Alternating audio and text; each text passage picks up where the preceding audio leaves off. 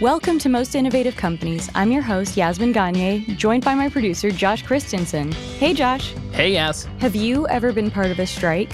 I don't know if I've technically been part of a strike. I haven't walked a picket line for a company or, you know, union that I've been a part of, but I have been a part of a lot of unions, including SAG, which we're going to talk about today.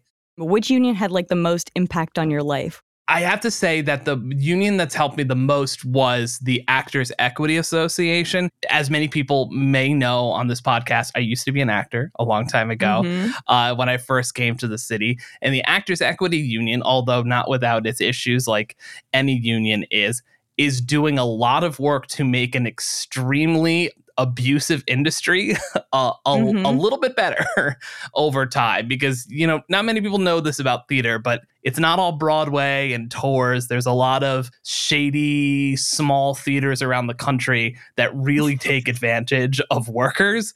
And Actors Equity Union does a lot of work to make those places a little more safe because it's shady out there. I love the idea of like small shady theaters just waiting to be activated. You know what I mean? It's how they honestly like it's like cells. it really is. It's like waiting for Guffman meets awful landlord business union buster. what about you, Yaz? So I am part of the WGA. I love it. I joined Fast Company when Fast Company was in the middle of negotiating a contract for the first time. And at the time, I had a second job. I was an assistant, couldn't afford to live on my salary. The union got me a $10,000 raise, which changed my life. So I am pro union forever. But um, I also wanted to say I can't imagine being a union organizer dealing with a bunch of theater kids. That does oh, sound God, like no. my personal hell. oh, it's terrible. Later on today's episode, I'll be talking with Emma Grede. And if you don't know who she is, she is the woman behind Skims, behind Good American, behind Safely, and behind Kylie Jenner's new Khy. She is the person behind almost every Kardashian business. But before we get there, the SAG AFTRA strike is over. And here to break it down is Fast Company Deputy Digital Editor Morgan Clendaniel. Hey, Morgan. Hey. Before we even get to the SAG strike, this is your second time on the pod, so you're officially friend of the pod now. It's a low low bar. it's a low bar. We have low standards.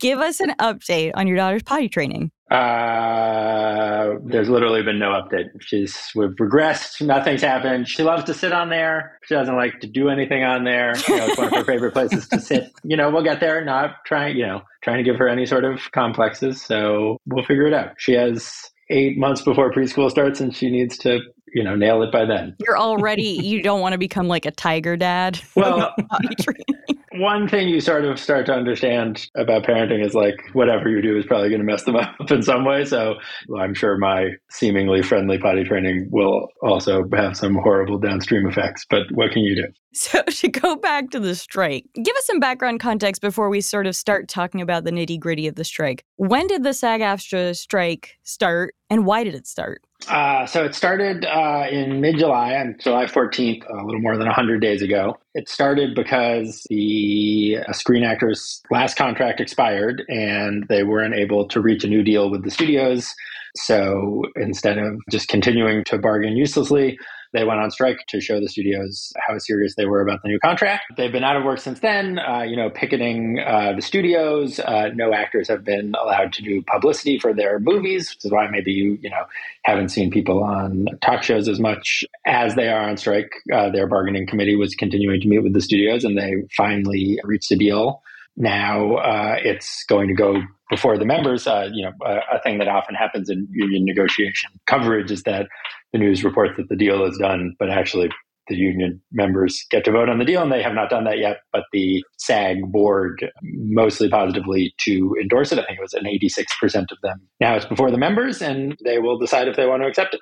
Now, tell me what it takes to get to the point of a strike. You were just saying negotiations fell through the strike happened, like how much buildup is there? You know, there's a lot of buildup. There's a lot of getting your members ready to strike. Obviously, you know, they're going to be out of work, so they have to, you know, prepare to lose that money. Uh, you know, a lot of unions have strike funds that help support people, but it's definitely not your full salary. Much like the contract, the union uh, members vote on going on strike. So, uh, you know, what often happens is as negotiations are going, uh, sort of a, a good point of leverage for the union is to take a strike authorization vote, which mm-hmm. sort of shows the companies that uh, you are ready to strike. And, and SAG did that. And I forget what the actual number was, but it was, you know, somewhere in the 90, 90% of their members voted to say they were willing to go on strike. And then the contract expired and they walked out. Sometimes a union will continue negotiating under the terms of their old contract if they are feeling confident that it's close, but clearly SAG was not. And, you know, important to note that the writers were on strike at the same time. So the writers and actors were both pushing to fix a lot of the inequities in show business contracts, um, and, and, we're really focused on some upcoming problems. You know, AI was a huge thing, and what streaming is doing to their compensation was another major thing. So, sort of rethinking the contracts for the modern age there was a viral clip a while ago, I think, from a Disney Channel original movie with the crowd made of AI that looked totally insane. Tell me about the agreement that they've reached or almost reached. Like, what protections are there? We actually haven't seen the full agreement yet because the member still has it. And as far as I know, it has not leaked. But, you know, the union is saying that there are pretty strong AI protections. I believe that some things that have come out are actors will have to consent before the studio can make a digital copy of them uh, and use it. Uh, I will say that Justine Bateman, the actress who has been uh, sort of very vocal about AI protections, has come out and said that she doesn't think the deal is adequate in those areas. Uh, so I think you know will remain to be seen whether the members agree or not. So let's talk a little bit about obviously the sort of person who's been leading this strike to some extent, Fran Drescher, the nanny. She is sort of an odd figure to me for so many reasons, partly because she's like kind of an anti vaxxer or sort of like on that spectrum. But tell me about her role in all this and what she's done. I mean, I think she's been pretty impressive. You know, uh, SAG is always funny because it's like there's like a famous actor who's yeah. running it. Yeah. Uh, so, uh, you know, I think like, uh, I don't have the whole list, but you know, I think she was like running against Matthew Modine or something. Like, yeah, yeah it's just it's a, a weird union in that way. Uh, but you know, I think Fran Drescher has been like very out front, very uh, in the studio's faces. You know, she was really throwing some haymakers at Bob Iger. Bob Iger said, I think we talked about this last time I was on the podcast. Bob Iger made some sort of you know egregious uh, statements about how easy the the writers and actors' jobs are and she really came out firing a strong message about how much money Bob Iger makes and how absurd it is. You know, I think you can sort of tie that into we saw Shawn Fain at the UAW, uh, which just won new contracts after going on strike, doing all these press conferences in a "Eat the Rich" shirt. um, I think we're you know we're seeing more and more unions sort of get in the face of the CEOs about their compensation and sort of making uh, a strong sort of one percent versus ninety nine percent argument that I think is sort of historically argument for unions, but sort of new uh, versus sort of the previous generation uh, of a lot of these union leaderships and negotiation tactics. So let's talk a little bit about union participation more broadly. I feel like maybe it's just because I work at Fast Company and I read your uh, wonderful cover story about the woman from the flight attendants union, Sarah Nelson. About Sarah Nelson. It seems like unions are more or are increasingly in the news and part of the conversation. Has union participation actually risen? So interestingly, uh, you know, I think you're right. We're seeing a lot of, of stuff in the news. Uh, I think because there was this UAW strike, obviously, when the famous actors are on strike, that uh, generates a lot of headlines.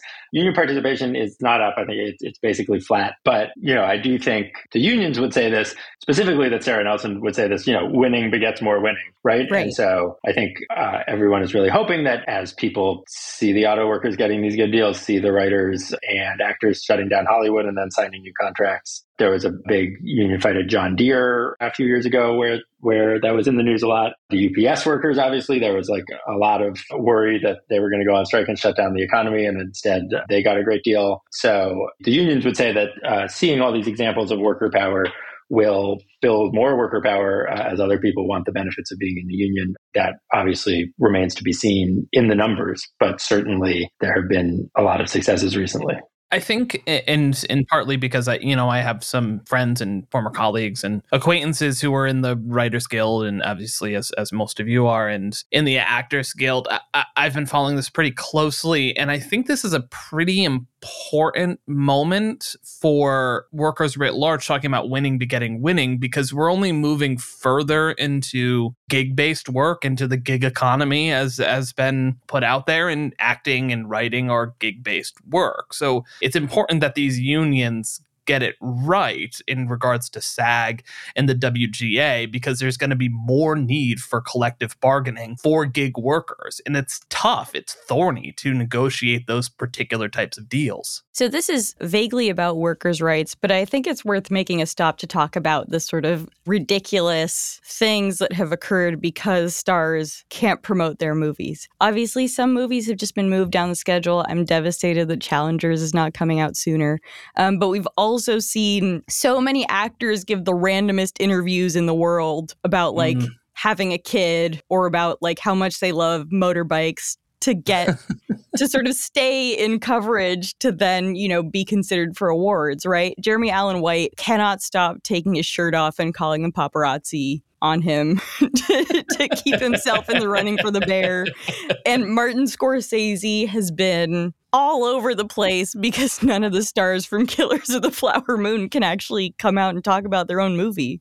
I don't know if people remember the last writer's strike. You might be too young. No, but, uh, I remember Jon Stewart talking about it, which is oh, like yeah. a true time capsule. Yeah. Conan just kept doing his show, but it was literally just him ad libbing, uh, and it was it like it got pretty crazy. This strike, all the all the late night people decided to just not do their shows, which was probably good. But if you can go back on YouTube and find some of the Conan strike shows from the last one, they are truly spectacularly weird there were like weird moments like that, like the Tony Awards this past year they went on with the Tony Awards with no writers and they made this whole big thing.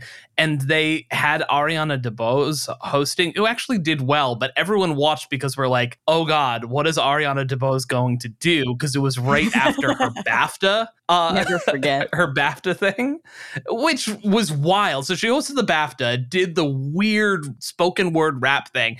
And then we're like, Josh has plans to do one of those about current events for our end of year. Oh, episode, God. Yes. Nope. So that's that's not gonna happen at all. But uh, maybe I'll start writing it now. Sam Altman did the thing. Sam Altman did the thing. Sam Bankman Fried, my nerdy king. I have this conspiracy theory about the Tonys that they actually happen multiple times per year, and people just pretend. It, like it, that's so true. They're always. It honestly, up. it honestly always feels like I get like a push alert from the Times. It's like the Tonys are tonight. That's uh, so accurate. I feel that way about the Emmys specifically. Yes, also the Emmys. It's all the award shows. They do them three or four times a year, and we just all do an Emperor's New Clothes thing where we pretend that there hasn't been one like three months before. I'm. I love this conspiracy theory.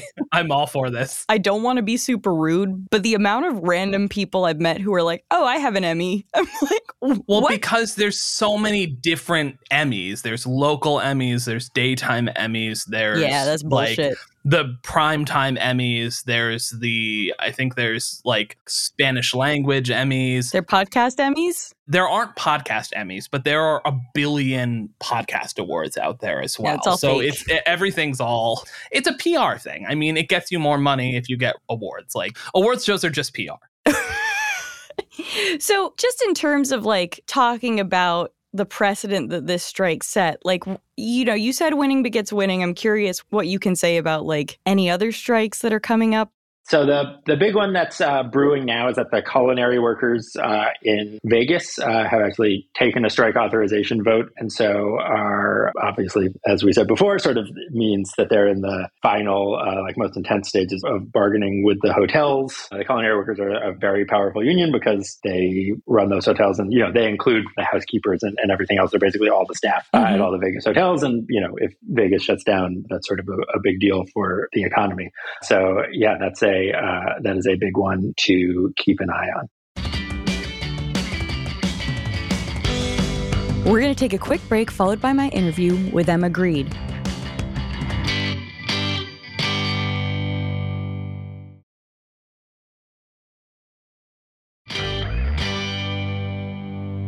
So, Emma, before we even get to all of your businesses, of which you have so many, you know, you're the chief product officer of Skims. You have co founded Safely, which is home cleaning brand. You are also the CEO of Good American, which makes comfy jeans. Am I missing anything? No, I don't think so. I mean, I'm also the founder of Good American. I always think that that counts. Yes. I'm a mum. I'm the chairwoman of the 15% pledge. I sit on the board of Baby to Baby. You know, I have a few things going on. yeah, yeah, you got a bit going on. I'm doing all the things, just like everyone else, you know? You're obviously super accomplished. You're obviously part of a lot of businesses. But unlike a lot of founders we've had on this podcast, you actually didn't go to university. You jumped straight into a career. Tell me about that and tell me how you think it's sort of helped or hindered you on your journey.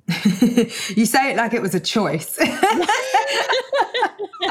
you know, it's so funny. I don't know either that I would have got into university or that they could have kept me there. That's the that's the fact of it. You know, I left home really young when I was 16 or maybe just as I turned 17. And so there was just a need to work. I had to, yeah, you, you know, had life. You didn't have somebody making you like an after school snack. No, no one was making my snack. I don't think anyone's ever made me an after school snack, actually. You know, I was born in East London. You know, my mum was a single working mum and I'm the eldest of four girls. And so my routine was always working. You know, if it was, you know, being in that house, looking after, you know, those three siblings of mine, and then eventually like leaving that situation and having to pay bills like super early. So there was never a question of me going to university. I was like, where am I going to find a job and how can I make that job close to something that I want to do? Being in London, being around the fashion industry, and that being what I aspired to most in my life, you know, it was like, okay, I'm going to go and work in a store. Like at least I can get close to the clothes. You know, I was like, and then I will meet people. And inevitably, you do meet people. You meet stylists, and you might meet a designer. And I just kind of like wormed my way into any situation that was getting me closer to what it was that I wanted to do, which was to work in the fashion industry. But it wasn't like a conscious choice of like, hey, I'm going to choose to like not go to university. Yeah, yeah, and in yeah. fact, even at the time, I remember thinking to myself, okay, if this is not my choice, how are you going to learn the most you can? And I think anywhere that I turned up, I did a lot of work experience placements. So I was just like rolling in and working for free. And I would always make sure like I found the person that that would explain to me like why are we doing this? Why does this company operate this way? And so I had a huge thirst for knowledge, but I wasn't a great student, never ever was. And I found out in my early 20s that I'm like severely dyslexic. And so I think maybe my path in education would have been different had I been diagnosed. What was it like finding that out so late? Like a lightning bolt. I was like, well, that makes sense. You know, it's really funny because I'm an avid reader. Still now, I'm an insatiable reader. I read all the time. I always have two or three books on the go.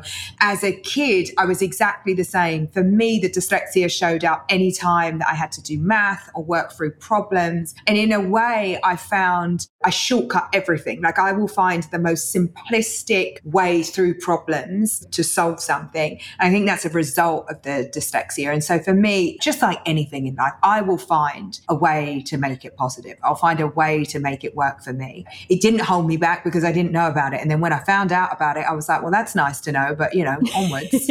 yeah, we've moved on.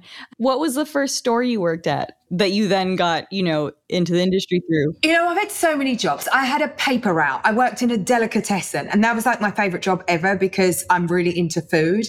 And I would like, you know, I learned to slice like Parma ham. I learned the name of every olive and every piece of cheese. I made like, you know, a whole side hustle going on at the deli where I'd put together these hampers and sell them. So, you know, it's like I will find the joy and the worth in any job. Um, but for me, it was always like being in a a designer clothes shop where I could get close to these like clothes yeah. and the collections and the things that I thought were really highly aspirational but super out of my reach. Like that was what spurred me on because I worked in a tiny boutique on the King's Road in London. And sometimes you'd get these designers that would come in and they would tell us the inspiration of their collection and mm-hmm. how we would sell it. And, you know, or be a marketing person from the brand.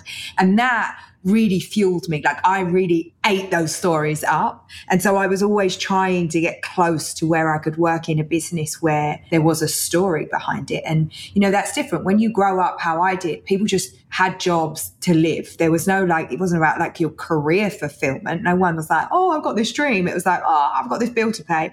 Um, and so I was always thinking about, how lucky it would be to be in a job where you actually really loved it. And so that's what I was trying to find as a kid. I'm curious, you know, when you're hiring people now, obviously, because you're a boss and you're in that position, what are the things that you sort of put a lot of stock in? You know what I mean? We see so many business people who are like, I went to the Ivy League, I want other Ivy Leaguers. You probably come with a slightly different perspective. Honestly, uh, listen, there's certain roles in your company. You know, I don't think I want a CFO who hasn't hasn't had a certain level of, you know, not just education, but experience, right? And there's certain roles where that's an absolute necessity. But in my business, I'm lucky enough to have an opportunity to work with different disciplines uh, where that's not always the be all and end all. And creativity is not something that you can learn. It's inherent. You either, you know, a lot, a lot of what I do when you think about running a fashion business, merchants and planners and designers, there's a level of instinct that comes into mm-hmm. it and gut feel. And that's what I think I've always been great at. And so I'm not sniffing my nose at any MBA who wants to come and work for me. I'm like, bring them on. But by the same token, it's not something where I'm like, you have to have had this path. And, you know, when you're someone like me that actually goes out of their way to figure out how to run an organization where diversity, equity, and inclusion isn't something that we talk about, it's just the way we do business. Actually, it's really benefited me having people that have different points of view, that come from different places, because they approach problem solving entirely differently. And there's no substitute for passion, there's no substitute for culture in an organization. And I'm really obsessed with like building organizations and cultures that make the people great. So I actually think in some of the companies that I have something to do with, you might be like just okay at your job, but the company is going to make you great. You're going to come in here, and what we built will actually make you really fantastic at what you do you know, I, I want to hear about how you made the transition from the shop floor to working in branding and marketing. A, when did you know that was going to be your calling? And B, how did it all happen? Oh, fluke, as we would say in England. you know, it was just a set of chances. I think what I've done very well in my career is really take advantage of any opportunity that I've got. So if I met someone at a party, I'd be figuring out like how that could benefit me. Like if I met a stylist, I was like, hey, can I, when, when's your next shoot? Like, can I come and assist? I I've always been that person. But for me, it was about having a single minded focus on what it was that I wanted to do. And I've been pretty unwavering in every role that I've had in every company that I've had. And so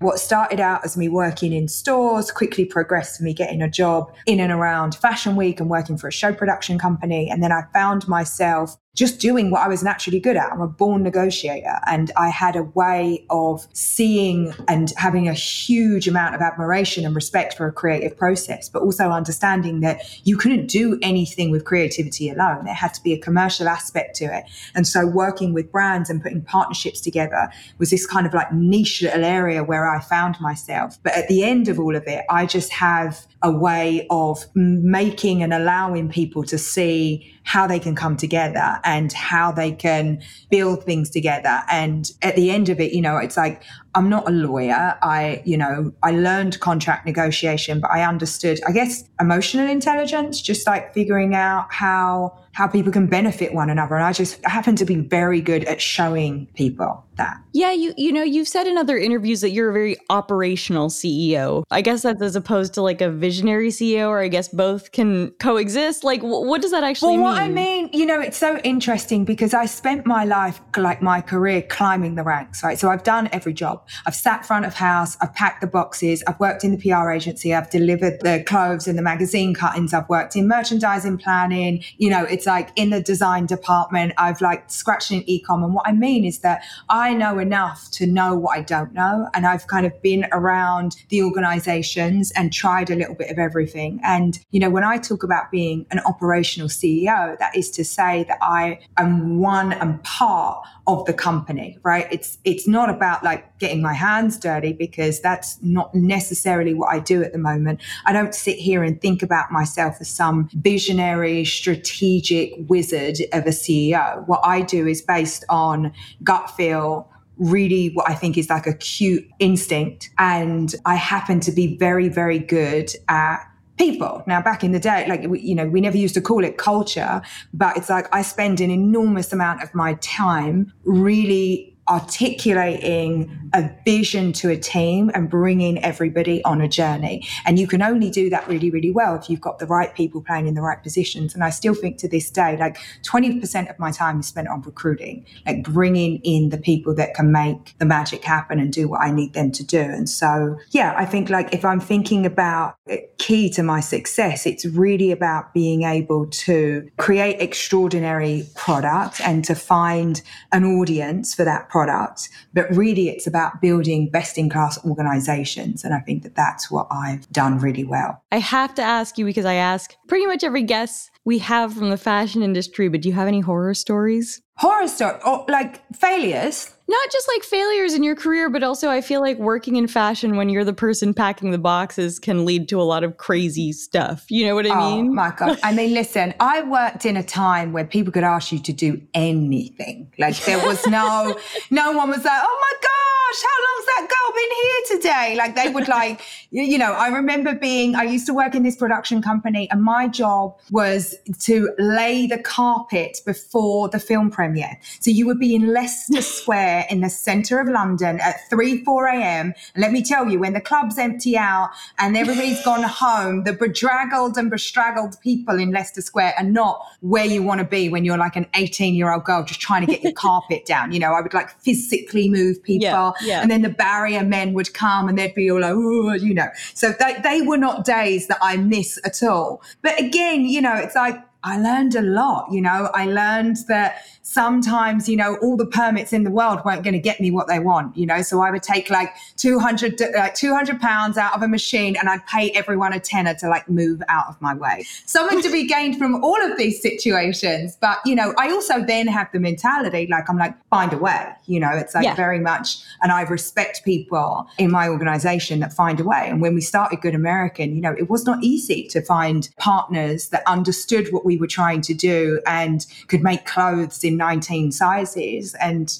my view has always been like, find a way, like go, go, go and find the ATM machine and get the money out of the bank and figure it out. That's what I've done. I think it's, an, I guess the work has changed, but the point of view doesn't change. Totally. I want to come back to Good American shortly. One thing I did want to ask you was about your work with the 15% pledge and your own background. I mean, Black women raise, I think, less than 1% of all venture capital. But I am curious, you know, whether you feel like it's been harder for you and whether you think things are changing. Well, you know, I think it's a great question. And I always like to be very honest about this. You know, I started my career in England, in London. And I was very, very lucky to find the type of partners that I did. I essentially got a job and then in that job found that there were people within that company willing to invest in me to start my own thing. So I had a little bit of a different start. It's not like I had a pitch and had to go around and find people to invest in it.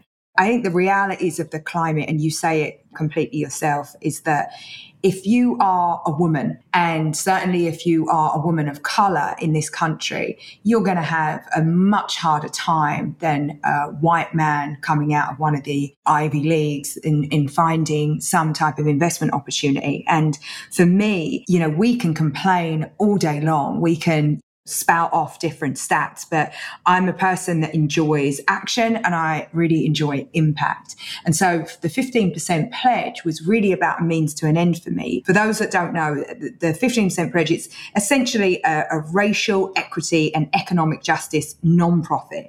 And we're calling on major retailers all over this country to help create like sustainable and supportive ecosystems for black owned businesses and, and more than that, but for the businesses to really thrive. And we do that by asking these retailers to dedicate 15% of their shelf space to black owned businesses. And we want those brands and those businesses to completely reevaluate the way that they work to create greater equity for black owned businesses. In just over three years, we've created a $14 billion pipeline of opportunity for black owned businesses. And this is through the likes of, you know, Sephora, Nordstrom, Ulta, Moda Operandi, Macy's. They've all signed the pledge and they're doing incredible things for those businesses. And, you know, the pledge is very simple. We want to connect black owned businesses to capital and to customers and to community.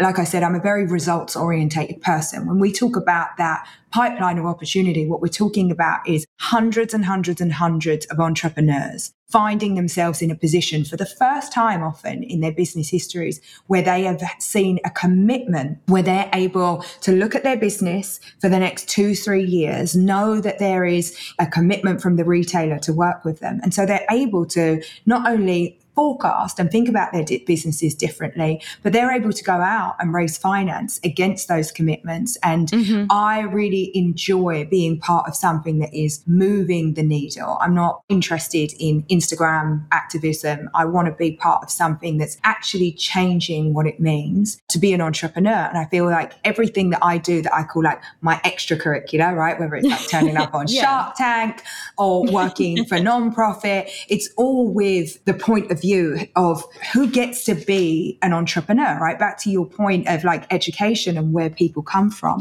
But if you think about it for a long time, you know, there's been a prerequisite for who gets to play in the game of starting companies, founding companies, funding companies, growing companies. And I think that it's really interesting to start thinking about who gets that opportunity. And I'm really, really interested as I get to this point in my career where I'm able to not just be single mindedly thinking about myself the whole time, of how we change the narrative around who gets to be part of the conversation, who gets to be someone who can start a company and create real value for themselves and their family. And that's what I'm really interested in at this point of my life. I mean, you're CEO, you've co founded three companies. I actually co founded a lot more companies than that. They're just the ones that people are interested in. let's be honest no one like no one talks about the stuff that didn't go well. But that's part of it right? Because there's like a, you know people always think oh wow like where did you come from? It's like i was doing loads of stuff before. Nobody cared about it. It's like yeah it didn't hit just, was, just wasn't as successful. But yeah let's start with these ones. Yeah we'll start with the we'll, we'll start with the ones our, our listeners probably have heard of. I'm curious with each of those businesses you've partnered with a different member of the kardashian family and how you figured out how to to partner with each of them? Well, you know, my career um, for 10 years, I ran one of the best and biggest agencies in entertainment marketing. It was a company that I started when I was 24. And you could say I had a front row seat to really understanding how to forge meaningful celebrity partnerships. And I did that on behalf of the biggest brands in the world from Dior and Chanel and Calvin Klein and H&M and, and so on and so forth. That gave me a kind of unique uh, understanding and perspective, but also a very clear vision into like what I believe is one of the only accelerators that you can take advantage of, which is, you know, like fame in that way you know, I was very, very early in influencer marketing. And, you know, I think that we've seen enough celebrities create brands and fail or create brands and not have success like Good American and Skims and Safely to know that it isn't talent alone that are going to propel a brand. And I see myself first and foremost as a product person. And so when I think about any business, it's never about like, oh, like who am I going to partner with? It's what problem are we solving for? What are we trying to do? And how do we uniquely align that with the right individual, if that's what I'm trying to do at the time? And so with Good American, that was an idea and a response I had to having worked in the fashion industry for so long, where there is this kind of very narrow beauty ideal, a very narrow body ideal and yet we know the reality of customers. Like most people don't look like those girls in the campaign. And so it wasn't, you know, particularly major brainwave to think like, wouldn't it be interesting if we made clothes in like lots more sizes? Maybe there'd be lots more customers and mm-hmm. lots more people we could sell to. And wouldn't it be wonderful if regardless like where you come from, like you could see a version of yourself in that campaign? Maybe you'd be more mm-hmm. likely to find an affinity with that company. And so that was really the genesis of Good American. Like, you know, I at that point had had children, I had a daughter, and I was like, the media portrayal of women that, you know, it's like you're either serious and you're like, you're in a suit, Hillary Clinton style, or you're like super frivolous and you've got your boobs out and no one can take you seriously. I was like, aren't we past that as women and the portrayal yeah. of women? Shouldn't it have moved on? And so that company was a reaction to that. And Khloe Kardashian at the time was somebody that I felt could really take that narrative to a mass audience because I'm completely uninterested in building small things. I wanted to build a massive company that could be a rival to the biggest denim brands in the world. And so that's how that started. And, you know, I think that everybody feels like there must be sort of like a one size fits all to these things. But the reality is, Good American came from one place Kim had an idea of a brand that she wanted to create. You know, she's had, you know, I think we've all seen photos of Kim over the years with various yeah. concoctions of yeah. undergarments. And so she was mm-hmm. like, um, you know, I'd like to do this. We happen to be good partners for her to do that. And, you know, Safely was born out of the pandemic. So I think each of the brands has its own story and its own reason for being. And I don't treat any of the companies like there's a one size fits all, and nor is there with any of the partners. It's not like you work with the Kardashians, right? There's like there's Kim and there's Khloe and there's Kris, there's Kylie, and like they're all totally different people. And I think what we have there is just like with any business partners, there's a trust level, there's a uh, respect level, and there's a very clear understanding of who does what really well. Like Kim is an incredible creative director. She could be a creative director at many different companies if she chose to. It just so happens that we've gone on this journey together, and I think created something that has been really defining of the category and of the times. And when you have great business partners, like you tend to do stuff together. You tend to be like, you know, when you have successes, you're like, wow, let's iterate on that. How do you balance your role? You have like a big executive title, at the three companies. How do you balance working on all three? I think that the idea of balance, and, and this is, you know, for most women, it sounds boring because I say the same thing all the time, but I don't know the last time like I felt imbalanced. Like, you know what yeah, I mean? Yeah, I'm, yeah, a, I'm a Libra. It's like I think about, first of all, you know, I play very different roles in each of the companies. I'm not the CEO of Skims, I'm the CEO of Good American, and I have an incredible CEO that runs safely. And I work mm-hmm. in very in different capacities in each of the companies.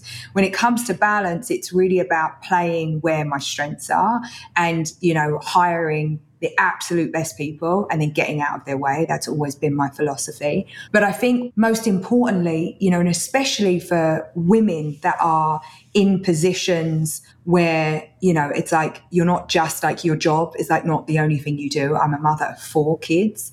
And you know i take very very seriously and a lot of time working in the nonprofit side of what i do.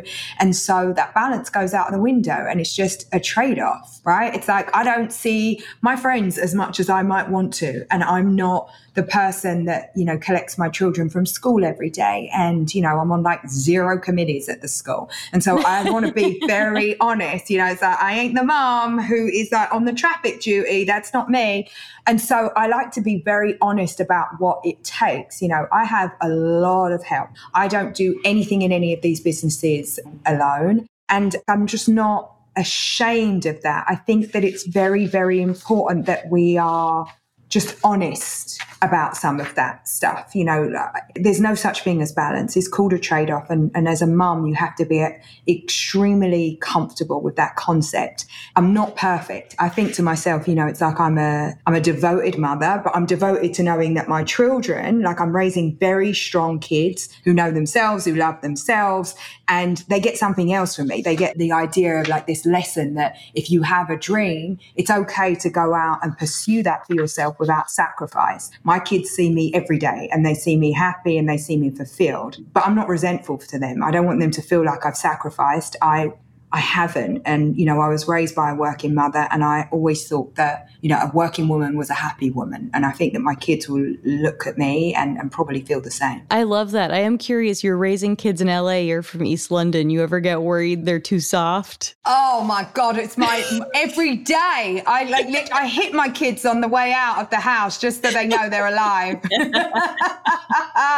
no, you know, it's so interesting. People say that to me all the time. And I think that you're so much a product of, you know, both your environment and, and the family that's around you. And it's very interesting because LA has got this reputation of, of being like this soft place when not really much happens. Everyone's reading scripts around the pool. The reality is like, you know, whether I was in New York or London, my kids see me get up every morning, get ready for work, scoot out the door. You know, we do the school run, we have our chits and chats. And, you know, I think that like the whole summer, my son came into Skims and he worked in Skims, like folding and organizing stock covers. He's about to be 10, he's nine. Not you doing child labor. Just kidding. Just oh, kidding. all day long. Like, listen, I'm, full, I'm fully here for it. My own children, the fresh prince and princesses of Bel Air, need every bit of help that they can get. But, you know, I, I do think that so much is informed by like, what do you see your parents do? What do you see, totally. the, you know, your friends' parents do? I've made sure that when it comes to my kids, I'm really honest about that, right? It's like I, there's always like this correlation of what we do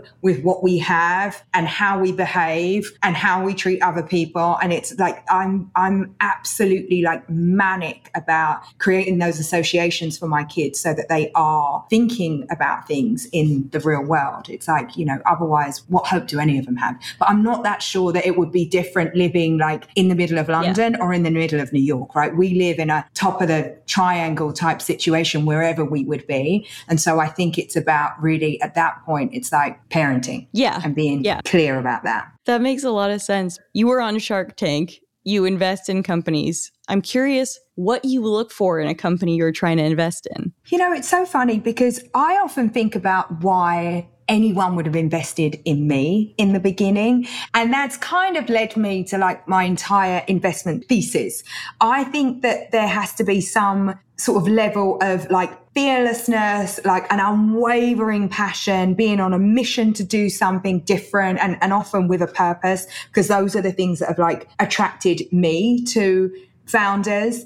But I do think that a lot of that is a reflection of what I think has attracted people to me in the past. And that's what I'm really interested in. I want to see people that are just ready to go out and kill. You know, it's like that's just who I am. And I think that's been a really good thesis for me. You know, it's like I've made a lot of investments out. So Jens and I invest together through our family office, and we've made a lot of investments together over the years. What are some of the big ones you can talk about? Oh, you know, I never talk about them. Because, and I tell you why, very purposefully, because I always, any time that's happened to me in the past, I'm like, what do you have to do with it? Like, see, you have some money and you like, put your money here and now you're out here taking yeah. credit. It's like, get that, get out. Um, so I, so I say that with love and purposefully. But, you know, I am really focused on women because however you stack it, there is just so few. Whenever I've been in a meeting, like raising capital, there's maybe one woman and like I haven't been in those positions where I've been in like those kind of, you know, like female founded and led VCs. Like it's usually been like a bunch of dudes and those dudes like knew each other from like school. They were in the same fraternity and like, you know, and so like you can feel very, very locked out. And so I'm really trying to put honestly and literally put my money where my mouth is and make sure that I'm investing not just in like what comes across my desk because I have access and I can get in on those things that would have eluded me six yeah. years ago, but it's actually being very purposeful with like, well, who wouldn't get the opportunity? And being who I am and coming from where I'm coming from, do I see something in that person, that idea that actually might be missed by a more traditional investor? They've been the investments that I've seen the best growth in, maybe because everybody else overlooked what would otherwise be a very obvious opportunity. Well, this was great, Emma. Thank you so much for coming on our podcast. Thank you. I'm so, honestly, this was so lovely. Okay, we're back with Morgan, and it's time to wrap up the show with Keeping Tabs. This is where each one of us shares a story, trend, or company we are following right now. And Morgan, since you're our guest, what are you keeping tabs on? It's not really a story or a company. I guess it's a story. Uh, so, New York Mayor Eric Adams, one of the my man greatest people in uh, in politics right now, he has a saying that I guess he says a lot, but I first heard it this summer, where he says, "Let your haters be waiters when you sit down at the table of success." I forgot. I do remember this. Which is a, that sounds uh, like a Real Housewives title sequence line. Uh, and so, since I heard it this summer, I've been saying it a lot. So Eric Adams now is apparently under investigation by the FBI for some campaign finance stuff. They just seized his phones. So in being asked about this by the press, uh, Eric Adams has said multiple times now, wait before you hate, which I have spent a long time trying to like figure out the uh, sort of cosmology of where haters and waiters go when the haters have to be waiters at the table of success, but you also must wait before you hate. It's like a waiting period before you can start working at the restaurant. And this is why the Culinary Workers Union is striking. exactly. it's so crazy how like you'd think we'd just come up with one person who could run New York, but every time it's like the weirdest person ever. The weirdest person imaginable. I think it's a pretty bad job, and so you got it. Like, it's true. You can't it, win. It takes a certain kind of person. Josh, what are you keeping tabs on? I'm keeping tabs on the Marvel fatigue. So this past weekend, the Marvels, starring Brie Larson, open to a really disappointing box office. It it grossed 47 million, which I mean I would take that, but considering how much these movies cost was not that great. Apparently it grossed less than the Incredible Hulk from 2008, which is notoriously like the forgotten Marvel film. I went to see that in cinemas because I was a big Edward Norton I did fan. too. I, I, did see that so in cinemas as well. Yeah, really, really embarrassing. But it's kind of a bittersweet thing for me because, like, one, I'm behind the Marvel fatigue. I have Marvel fatigue. I can't keep up with these movies anymore, and it's just it's so repetitive. I mean, like, I respect the game of basically making the same movie over and over again with different characters and raking in a bunch of money, but I just can't do it anymore. But there was like this big anti woke backlash to the Marvels as well. So it's just providing more fuel for idiots like Ted Cruz to be like, go woke, go broke again, which is not the reason why this didn't gross well at all. Yeah, let's talk about the reasons why. There are two. One, naming your superhero Miss Marvel. It's yeah. like they gave up in the fucking writer's room. It's Captain um, Marvel and Miss Marvel are yeah, the two things. But I mean, lame. It's based off of IP from the 50s, 60s, 70s. Sure. You know what I mean? Like no one knows about that IP, really. No one knows. You run it's, out of the good stuff. And number two, we got to stop trying to make Brie Larson happen as a star. I know that woman won an Oscar and she was fine in Room, but there's nothing there. Yes, what's your keeping tabs? So, Vogue came out today with a profile of one Lauren Sanchez. Yes, that's Jeff Bezos' fiance. No, the profile isn't that good because they don't say anything about her.